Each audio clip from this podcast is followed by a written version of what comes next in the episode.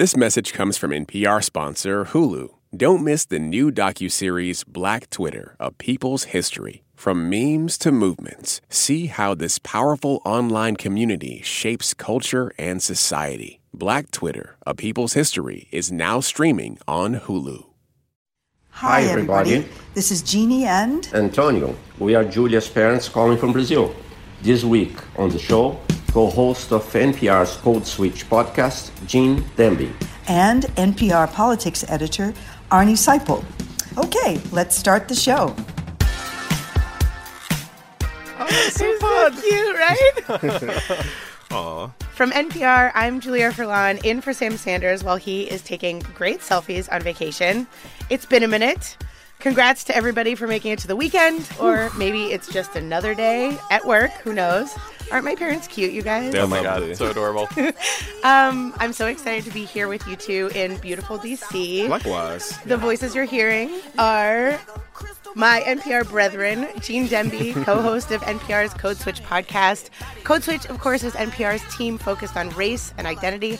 Hi, Gene. Hey, homie, it's so good to be here with you. This is very exciting. Also here with Arnie Seipel, NPR politics editor. Hi, Arnie. Hey, Thank you so much for coming. thanks for having me. So, the song we're listening to is my jam of the moment. Do you know the song? I don't. Uh, is this a Lizzo song? Yes. Okay. Let's listen a little bit.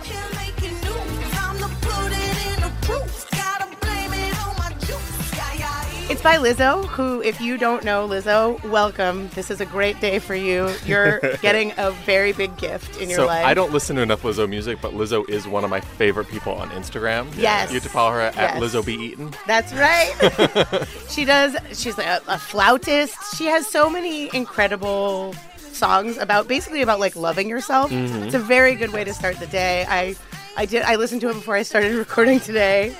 So the reason we're talking about Lizzo today is that she released a song this week with Missy Elliott and it's called Tempo. Mm-hmm. It's fantastic. You know, it's really dirty though. It's Oh. really like you can't play it on the radio. Spotify recommended it to me for my gym workout list, and I was like, I don't know. Did you listen? No, I did not. Why okay. is tempo dirty?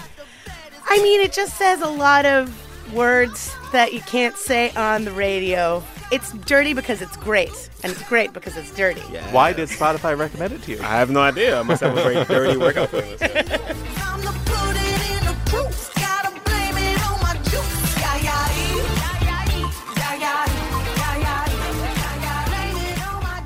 Let's start the show as we always do. Each of us will describe the news of the week in three words. Ready, boys? yep, let's do it. Arnie, you're up first. my three words are outside the box. Oh, what Of does course, that mean? In the political world, we are already in the midst of the 2020 campaign, and this is the week where supporting the Green New Deal, supporting Medicare for all, those were not big enough, bold enough ideas for the Democrats running. We're going to do away with the Electoral College. We're going to make the Supreme Court have 15 justices on it. We're going to maybe start running with a vice presidential running mate. Yeah. Um, so a lot of this started on Monday with Elizabeth Warren. She was doing a CNN town hall, and she endorsed getting rid of the Electoral College, which is actually a popular idea. If you ask people, Right. should we get rid of the Electoral College? Clear majority of Americans support that In both parties. in both parties. Uh, Democrats a little more because, of course, Yeah. in the last 20 years, Democrats have lost two presidential elections where they won the popular vote. Um, and a lot of other candidates immediately jumped onto this.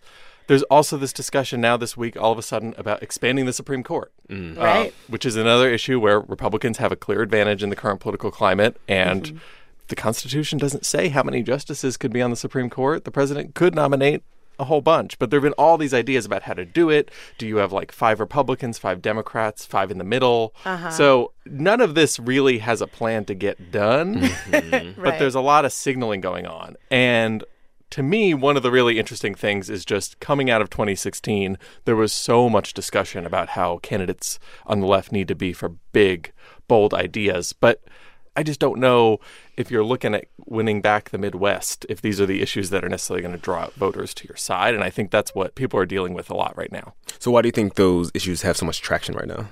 I think those issues have a lot of traction just because blowing up the system seems to be the thing that every candidate, even if they don't actually want to blow up the system, is trying to signal that they want to do. Um, of course, we've said this time and time again that after 2016, the whole party sort of moved to where Bernie Sanders was. Whereas Right. Bernie Sanders used to be on the fringe, that's now the mainstream. But the thing that he says, and he's right about this, if you look at the poll numbers at least, is that large majorities of Americans support Medicare for all. Mm-hmm. Majorities of Americans are really fired up about climate change. They not, might not necessarily know all the details of the Green New Deal, and it may not be totally fleshed out.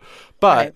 you can, if you're trying to argue that you both are for bold ideas and that these are things that people will vote for, mm-hmm. you have data you can point to to back that up. is it even running to this? I mean, is it even running to the left if you're running on these ideas, like you said, that clear majorities of people are f- in favor of, right? I mean, I think it's still running to the left. Okay. because these are still, I mean, like, let's not get lost here. It's definitely still left. The Electoral College and Supreme Court are one thing, but when you're talking about the Green New Deal or you're talking about Medicare for All, you're talking about a massive government intervention. Do you see that this like centrist moderate approach? Um, do you do you see like the the difference between the centrist people and the left-ish people?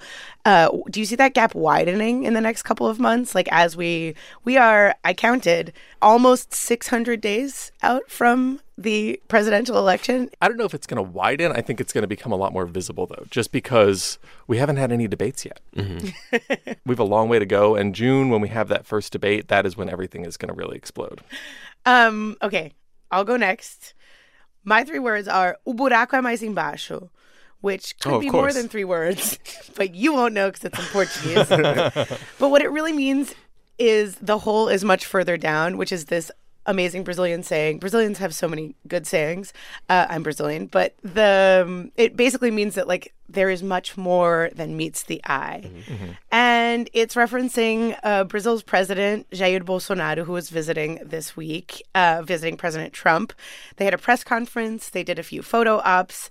They sort of reveled in the things that they have as shared visions. Um, there, Bolsonaro is a pretty far right candidate, um, and Trump and Bolsonaro talked about trade. They talked about national security. They talked about Venezuela. But the reason that I want to talk about the visit is that Trump and Bolsonaro are often compared as you know, sort of twins in this world. Um, a lot of the American headlines call him the Trump of the tropics. And I don't know how you guys feel about this, but I, I feel like when the US media covers somebody from outside the US, oftentimes what happens is they have to filter it through Americanness mm-hmm, for mm-hmm. for like Americans to care about it. Um, what do you think? Do you agree? Do you see have you seen this happening? oh, I mean, Oh, yeah. in terms of Bolsonaro Yeah. or just in general? In general. I mean, every time there's a plane crash, there's like 300 people died, including three Americans, right? Right, Yeah. right, Yeah. That's the thing that always happens is like this is the, the, the hook for American audiences. Right. Well, I'm actually curious what distinguishes Bolsonaro from Trump. There are a lot of similarities. I'll start with those. I mean, he's a far right candidate. He's said like super inflammatory things about women and LGBTQ folk and immigrants. Um, he came to power largely using social media. But Brazil is a really big country in and of itself. It's the fifth largest country in the world, and it has the ninth largest economy in the world. Um, and Bolsonaro has a large part of the entire Amazon rainforest to contend with. And he's thinking of privatizing that and using it for things like mining and agribusiness.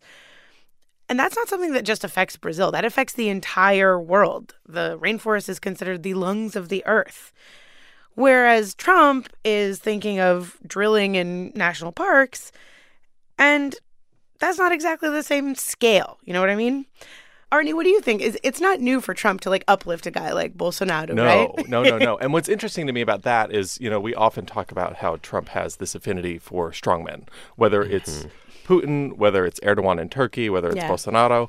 Um, and so that creates a fear in a lot of people here that Trump wants to be a strongman and would love to consolidate power. Um, and I think that's probably subsided a bit since the midterms, but what's interesting to me about the political dynamics is that while the United States has not really faced having to deal with autocracy, Brazil had a military dictatorship Oh, for yeah. many, many years, and it wasn't that long Thirty ago. years, long yeah. ago. It Uh, wasn't when Bolsonaro was getting elected. The like fake news that was going around on WhatsApp, there were like pro dictatorship memes. There were memes that said, you know, like in twenty odd years of dictatorship, we didn't have any corruption, and now look at us. And these are things that people were taking in and really like they were so against corruption that they voted for somebody who has the possibility to make some big changes. Do you think it's a function of like the way that life is playing out in the United States? I mean, we have like historically low uh, incidences of violent crime in this country right now.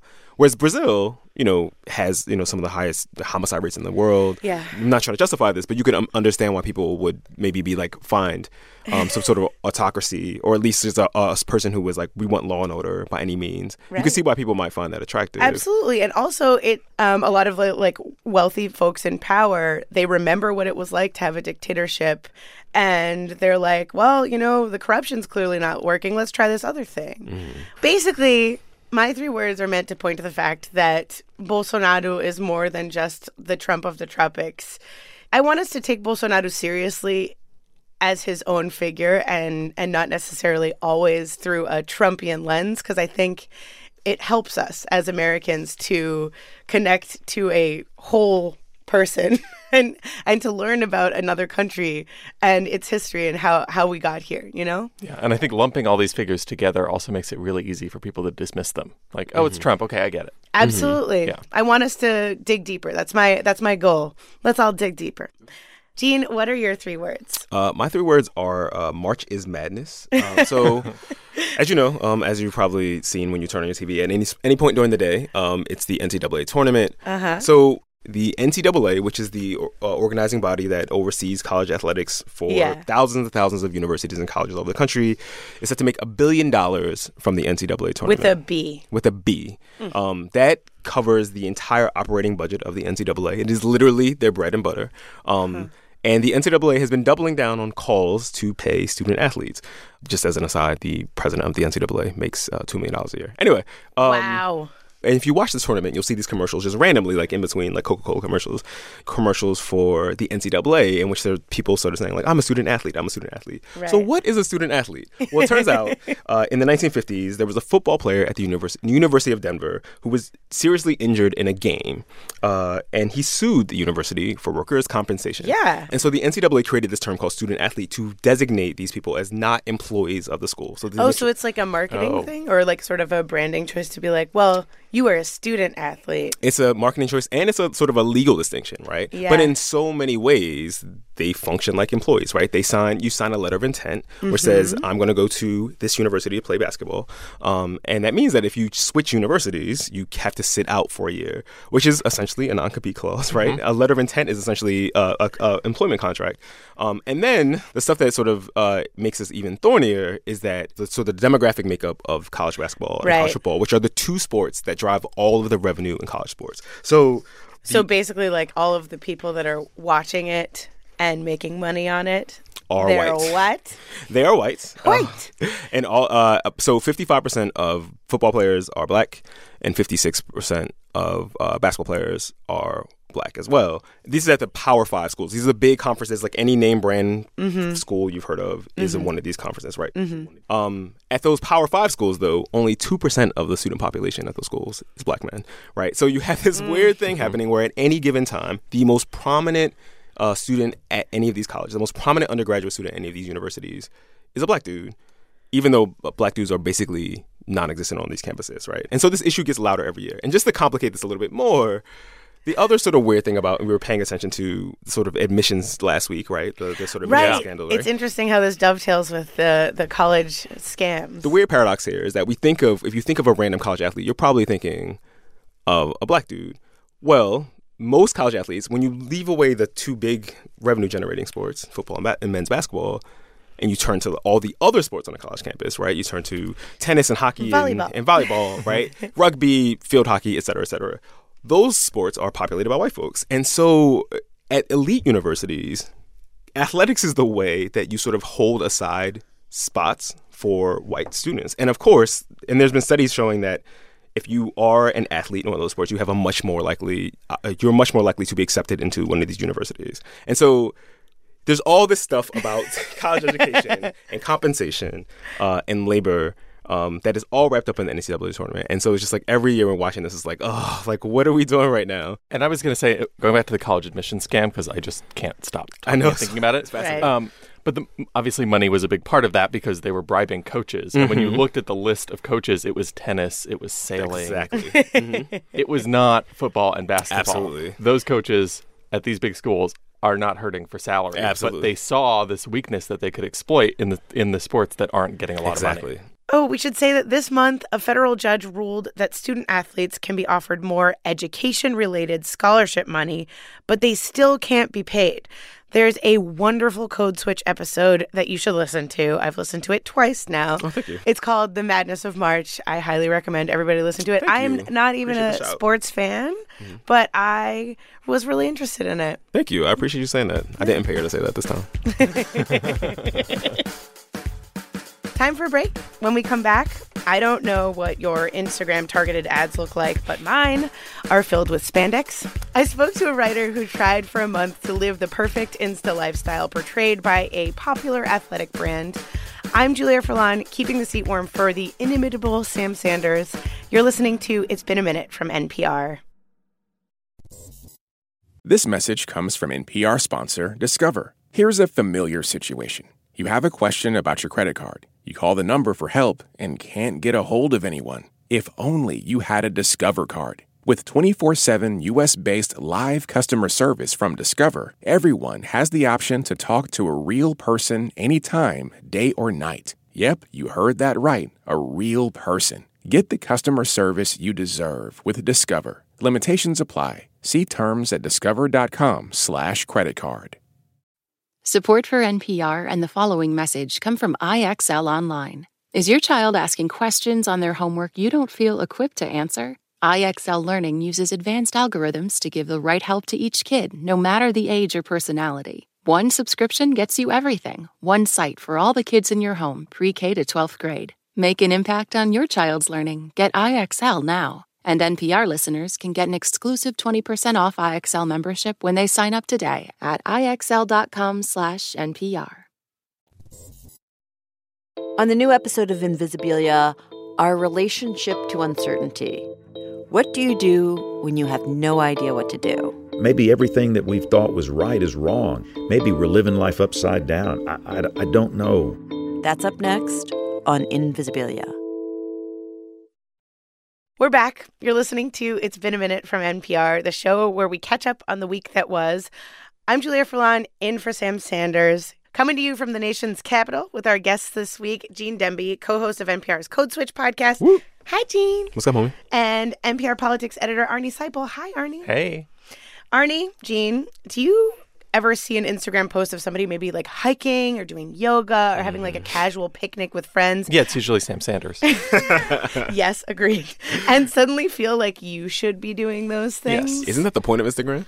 oh, yeah, like everybody looks so carefree. Their skin is great.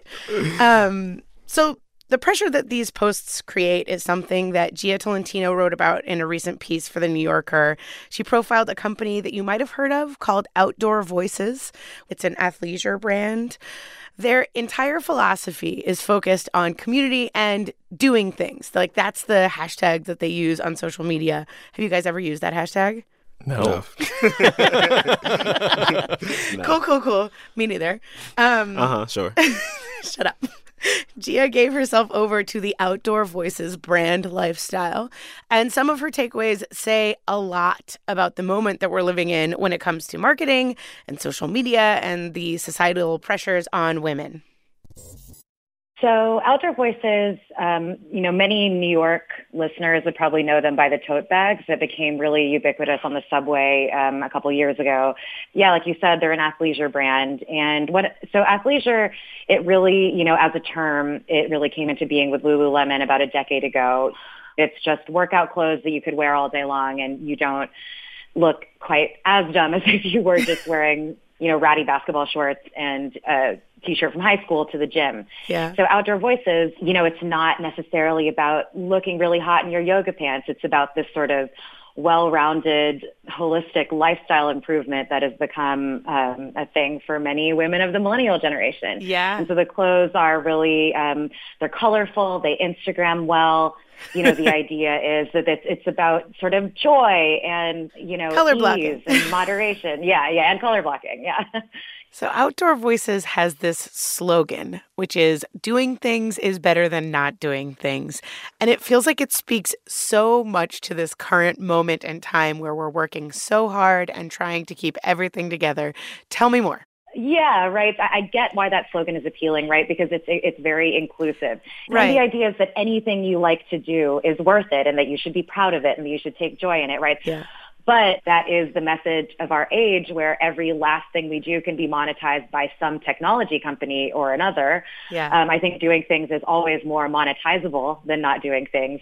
But these days, you know, and to a lot of people of my generation, more monetizable and better are kind of inseparable concepts um, at a really genuine sort of spiritual way, um, which is something that I find myself writing about over and over in different ways. There's like a dark capitalist shadow that you can choose to see and sort of engage with and and and like give yourself over to or you can say like I just really like taking pictures and looking beautiful and sharing that with my friends like what's wrong with that Right. it's two sides of the same thing Absolutely. And they're inseparable. I mean, right. And the idea of, you know, whether something like this is kind of making this advanced capitalist world easier or further entrenching it as the basic foundation of the way we live. is, Right. You know, you can really go back and forth on it.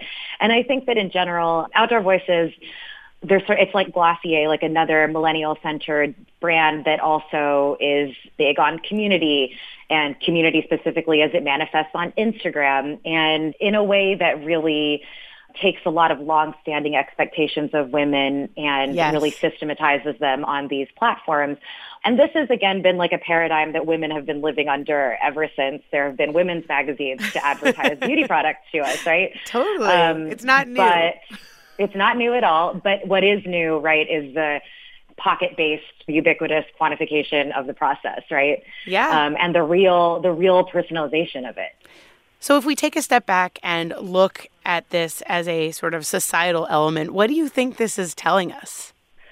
Well, one of the things that I have been thinking about a lot in general is that um, there's this idea that beauty for women comprises this third shift, right? Like aside from women doing more domestic work, having more to catch up with in the office, there's this idea that beauty itself is this third area of mandatory work that men don't have. right And I've been thinking a lot about how the you know the advent of mainstream feminism has changed that and it's not really the lingo of the marketplace now to talk about becoming more beautiful in such an obvious way. The the logic that's taken over is sort of one of lifestyle, right? It's, Yeah. it's, it's one of optimizing your lifestyle, which to me, in a lot of ways, you know, it's, it's better and it's also worse to me because it's more inescapable. There's no writing it off. Like it's very easy to say, you know, I don't need to have six pack abs just because this Under Armour ad, you know, has someone with six packs abs in it, right? It um, is a lot harder to say, I don't need to look carefree and beautiful in the sun. Uh, you know, like that's the new lingo of it, and it's it's hard to say no to this idea of an improved and you know seemingly happier life. Totally. Um, can you tell me a little bit about what it was like to live the actual like outdoor voices doing thing mindset? You did it for over a month and I feel like you had moments Oh where you were like walking towards it so happily and then there were moments where you were like kind of repulsed. Tell me about it. Um, so you know, to, to, like I said in the article, like I exercise regularly, um, not enthusiastically, but regularly. But I, you know, wear crappy like um, sale stuff from Old Navy. Of course. Um, um, you know, I'd, I'd never bought anything that was expensive, um, but I was like, okay, you know, for research, got to try it on. and so I go to the store and I start trying the stuff on, and I was like, I, went into a fugue state. It was so flattering. Yeah. You know, I was like, holy, sh-, you know, it was like I, and I just all these visions. As soon as I tried this stuff on for the first time, like a vision of myself as one of these women, you know, just like live streaming myself while I'm jogging, you know, it's something that I would literally never do. I haven't gone for a run in five years, but all of a sudden I was like, it seemed possible, you know, like there's a concept called enclothed cognition where if you put on, let's say, a lab coat and you're told it's a lab coat, Yeah. you will perform better at solving a math problem. Like there's a real thing that works that way. And um, I felt it immediately. And so I was like, okay, I'm going to adopt the doing things mindset. I'm going to work out as much as I possibly can and feel really great about it and wear these clothes. And like on the one hand, I felt amazing. And then I felt conflicted about it, right? Because it was just me accruing more advantage to myself in a life that already contains plenty of it. And, um, you know, it's a real luxury to have time to work out. You know, you have to have a lot of resources to be able to accrue more. And that's just how it is with everything in life. But that's how it is with beauty. That's how it is with wellness. Well, um, I just, I really, I want you to know that I'm the kind of person who tried to take a 305 Miami dance class and I didn't realize until the class started that it was all in black lights, and I was wearing an old ratty white T-shirt and white sneakers. And oh my everyone, God, glowing. it was, was in black. so bad. I was like a Macy's parade balloon, like floating behind the class. Was it a good class though? Uh, it was great. I had a great time. Yeah, dance classes are fun. You know, like they're not wrong that uh, doing things with other people is more fun than doing them on your own. You know, it's just like, and then it gets refracted through Instagram, and it's so confusing. Yeah. well, listen, I am with you in the tailspin and happy to talk so to you glad. anytime. It's, I'm so glad. Yeah. Thanks again to Jia Tolentino, whose work I've been following for so long. She's amazing. Yeah, I know. She's Big like one of the automatic. If I see her byline, I will read her piece. Absolutely, Yeah. about absolutely anything. I'm back here with co-host of NPR's Code Switch podcast, Gene Demby, and NPR politics editor Arnie Seipel. Boys, all due respect, but there is absolutely no way that you experience this outdoor voices Instagram pressure in the same way that women do. But I want to get a sense for how you actually do experience that. Um, do you feel a pressure to perform or like look fantastic? Oh yeah, I mean most most of the paid ads that I see on Instagram are for athletic wear. Yep. Oh, with yeah? muscular fit, really buff dudes. Is it like spandex? No, it's a lot of shorts. There's Lots like a of shorts. Huge, there's a huge men's athletic shorts market out there. Yes. But that's often what I'm getting targeted with. Um, Interesting. You too, Gene? Yeah, same, literally the same stuff. Is there like a carefreeness about it also? Because that that's the thing that really gets me is the effortlessness of these skinny, thick hiking goddesses. You know, marching around LA with their dog, and the, there's like a performed simplicity about it that really that's the thing that really gets me. We were uh, we Code Switch did a retreat out in LA a couple weeks ago, and Uh-huh. so we, my friends were out there, and I they were like, "Let's walk up to, to, to Runyon Canyon because you need to see this."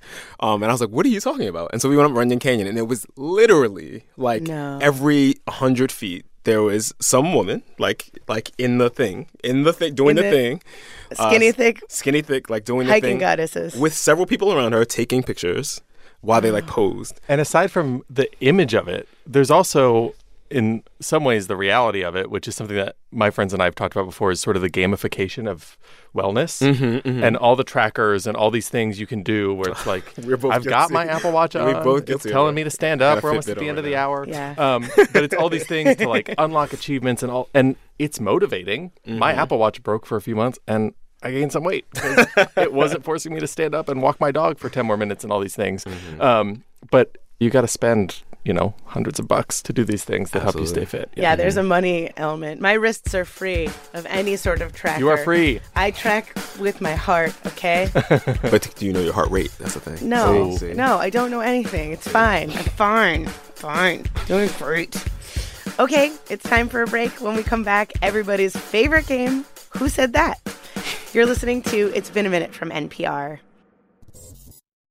Support for NPR and the following message come from the American Cancer Society. Dr. Alpa Patel leads a team that researches cancer risk factors, and she shares how her team makes an impact. We always do what we like to think of as actionable science. So the work that we do makes its way to things like nutrition and physical activity guidelines for cancer.org, where millions of people come each year to learn about how they can better prevent cancer. To learn more, go to cancer.org. This message comes from NPR sponsor REI Co op. REI has gear, clothing, classes, and advice for camping and glamping, biking and hiking, axing and snacksing, backpacking, and another outdoor thing that rhymes with backpacking. Visit your local REI co op or rei.com for the million and one ways you can opt outside. What's unique about the human experience, and what do we all have in common? I'm Guy Raz. Every week on TED Radio Hour, we go on a journey through the big ideas, emotions, and discoveries that fill all of us with wonder. Find it on NPR One or wherever you get your podcasts. We're back. You're listening to It's Been a Minute from NPR, the show where we catch up on the week that was. I'm Julia Furlan, in for Sam Sanders. He's having a great time on vacation. You can check his Instagram.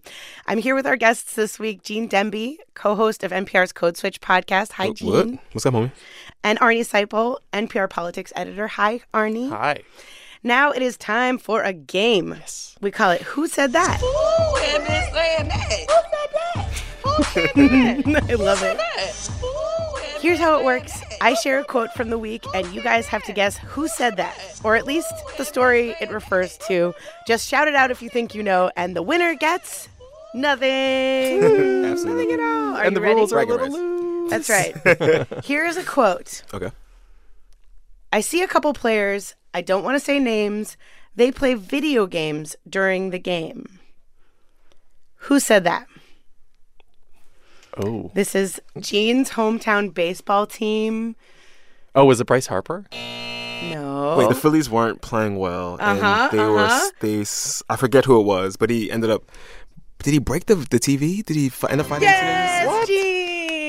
Oh, very proud of you, Gene. That's that's not fair though, right? So- I mean, it was like it's Phillies. It's like whatever. No. And if the Phillies can afford Bryce Harper, they can buy him the TV. Let's face it. right, right. Yeah, this baseball player shares a name with the singer Carlos Santana and got so oh. angry watching his Phillies teammates playing the video game Fortnite that he smashed the TV with a bat. That is the story. But the Phillies sucked, and I was like, yo, like They're really good at Fortnite. baseball games are really long. It's like, yo, if you're not, They are. Season's really long. Exactly, exactly. Fortnite is also long. It's forever. That's Oh what my it God. takes forever. Do you play Fortnite? Is this is this a No, I know of Fortnite. I have a nephew. He's Okay. 11. Same. I also have a nephew who is 11. Yeah, I just wanna relate. And I I'm- don't really want to know. I what it is. try. know, I know. try so hard. Um, okay, the next quote. Sleep and I broke up a few nights ago. I'm dating Coffee now. She's hot. Cory Booker. This is Cory Booker. Over and over again because Cory Booker has been tweeting this same joke out for 10 years. Are you No. serious? Yeah, it's basically it's this Twitter thread that surfaced this week by a writer named Anna Fitzpatrick who found like a dozen instances of Oh Cory Booker God. making this one joke about how he's dating Coffee and she's hot. My question is did anybody ask Rosario Dawson? I know. this? I How does she feel know. about? Yes, Cory Booker and Rosario Dawson are an item. Yeah. I feel like Rosario would say, like, hey, Cory, it's time to delete some of these tweets, okay? I feel like she has a better sense of humor than that, right? I'm not going into Cory Booker's love life. not going there. okay, we've got one point for each of you. This is the final quote. Mm-hmm. Quote This is a crowning glory of all those years in the pigeon sport, the icing on the cake. What? the Um, pigeon sport? This is a crowning glory of all these years in the pigeon sport, the icing on the cake. There's so much happening in those sentences. like there's just So, this is about a special pigeon named Armando who was just purchased for $1.4 million. a pigeon. A pigeon. Yes, the quote is from Joel Verschoot, who is the seller of the pigeon. Armando is a racing pigeon. He's like Okay. extremely fast for a pigeon. Though, you know, like I love all pigeons. It's fine. They're ratty, they look weird, they have like bizarre habits, but like Armand, I don't know how I would feel about paying So wait, was this like the Pigeon Olympics? It's like, a it's Right. a racing pigeon, like for the sport of pigeon racing. Wait, so where are there several pigeons are racing? Like they I have to get questions. to Yeah, no. How so it has to get from point A to point B. Yeah, it's a That's- racing pigeon. Like that's a pigeon race, racing, flying through the air, not walking, flying. I'm s- I'm just stunned. I'm just stunned. I yeah. And so there's there's a kind of money in pigeon racing where Yeah. someone's like, yo, one point two million That's right. dollars That's right. for the Yeah, Armando. he's not getting that money. no, It's just like the NCAA. it is. He's literally getting breadcrumbs. I hope they bought him like a really fancy statue to sit on. I hope so too. Um, speaking of statues, neither of you, both of you, will get a statue. Sorry. Um, here it is. I'm I'm handing you the statue right now. Oh, it's so glistening. Yes, It's exactly. entirely conceptual. Exactly. Um, Thank you so much for playing. Who said that? Thank um, you for having us. Yeah. That, congrats to both of you. Now it's time to end the show as we do every week. We ask listeners to share with us the best thing that happened to them all week. I always end up having a little happy cry, and I encourage you to get into it as well. Boys, let's get vulnerable. Let's listen. This is Audrey. I am a former Texan who now lives in Anchorage, Alaska. It is a beautiful day here, and the best thing that happened to me this week was getting to go to the grand opening of our very first Raising Cane's and sharing the most perfect chicken on the planet with some really good friends. Um, that's it. This is Abby from Cleveland, Ohio. The best thing that happened to me this week is my boyfriend came from Memphis, Tennessee to visit me for my birthday. This is Sean from Atlanta, Georgia. The best thing that happened to me this week was finding out that my wife Lindsay is finally pregnant with our first baby. The best thing that happened to me this week is I got to see my parents meet their first grandson for the first time. My best thing was finally getting out of the winter cold. I was walking and hiking, and it was so nice to finally shake off some of this winter blues. The best thing that happened to me this week was having two rehearsals with the Atlanta Women's Chorus as we get ready for our concert this coming Saturday. This is Loretta, and the best thing that happened to me this week was flying to Phoenix with my brother to visit our sister and her family, and four days of sunshine, playing with the kids, getting in the pool, playing laser tag, and just having a really great time.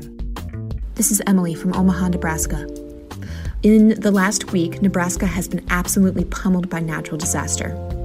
But I've been so inspired by the resilience and generosity I've seen from my fellow citizens. It would mean a lot to so many of us to know that you and others are with us in solidarity. Thanks for listening. Yeah, historic flooding in the Midwest. Shout out to the Midwest. Shout out to Nebraska. Yeah. yeah, it's been a really tough week. But yes, we are thinking of you. We are sending you all of our solidarity. Um, thank you to all the listeners that you just heard Audrey, Abby, Sean, Kaylee, Danielle, Allison, Loretta, and Emily. If you want to hear your best thing on the show next week, just record yourself and share it with us at any time.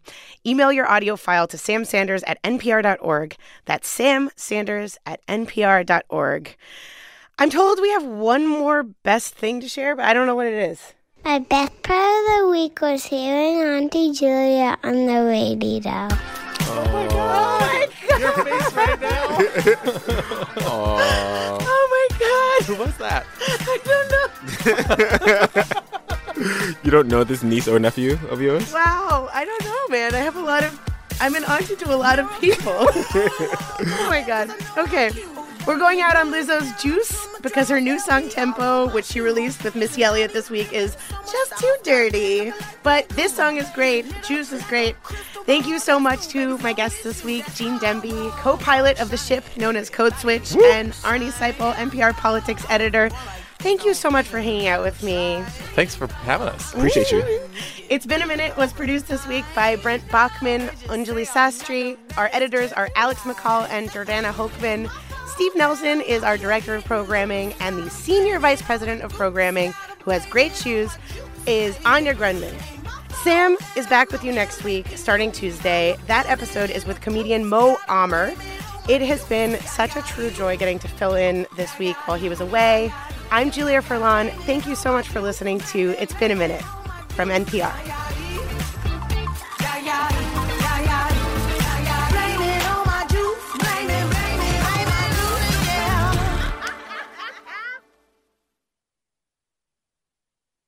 This message comes from NPR sponsor Mint Mobile. From the gas pump to the grocery store, inflation is everywhere. So Mint Mobile is offering premium wireless starting at just $15 a month. To get your new phone plan for just $15, go to mintmobile.com/switch. Support for NPR and the following message come from Rosetta Stone, the perfect app to achieve your language learning goals no matter how busy your schedule gets. It's designed to maximize study time with immersive 10 minute lessons and audio practice for your commute. Plus, tailor your learning plan for specific objectives like travel. Get Rosetta Stone's lifetime membership for 50% off and unlimited access to 25 language courses. Learn more at rosettastone.com/npr. This is my voice. It can tell you a lot about me, and I'm not changing it for anyone. In NPR's Black Stories, Black Truths, you'll find a collection of NPR episodes centered on Black experiences. Search NPR Black Stories, Black Truths wherever you get your podcasts.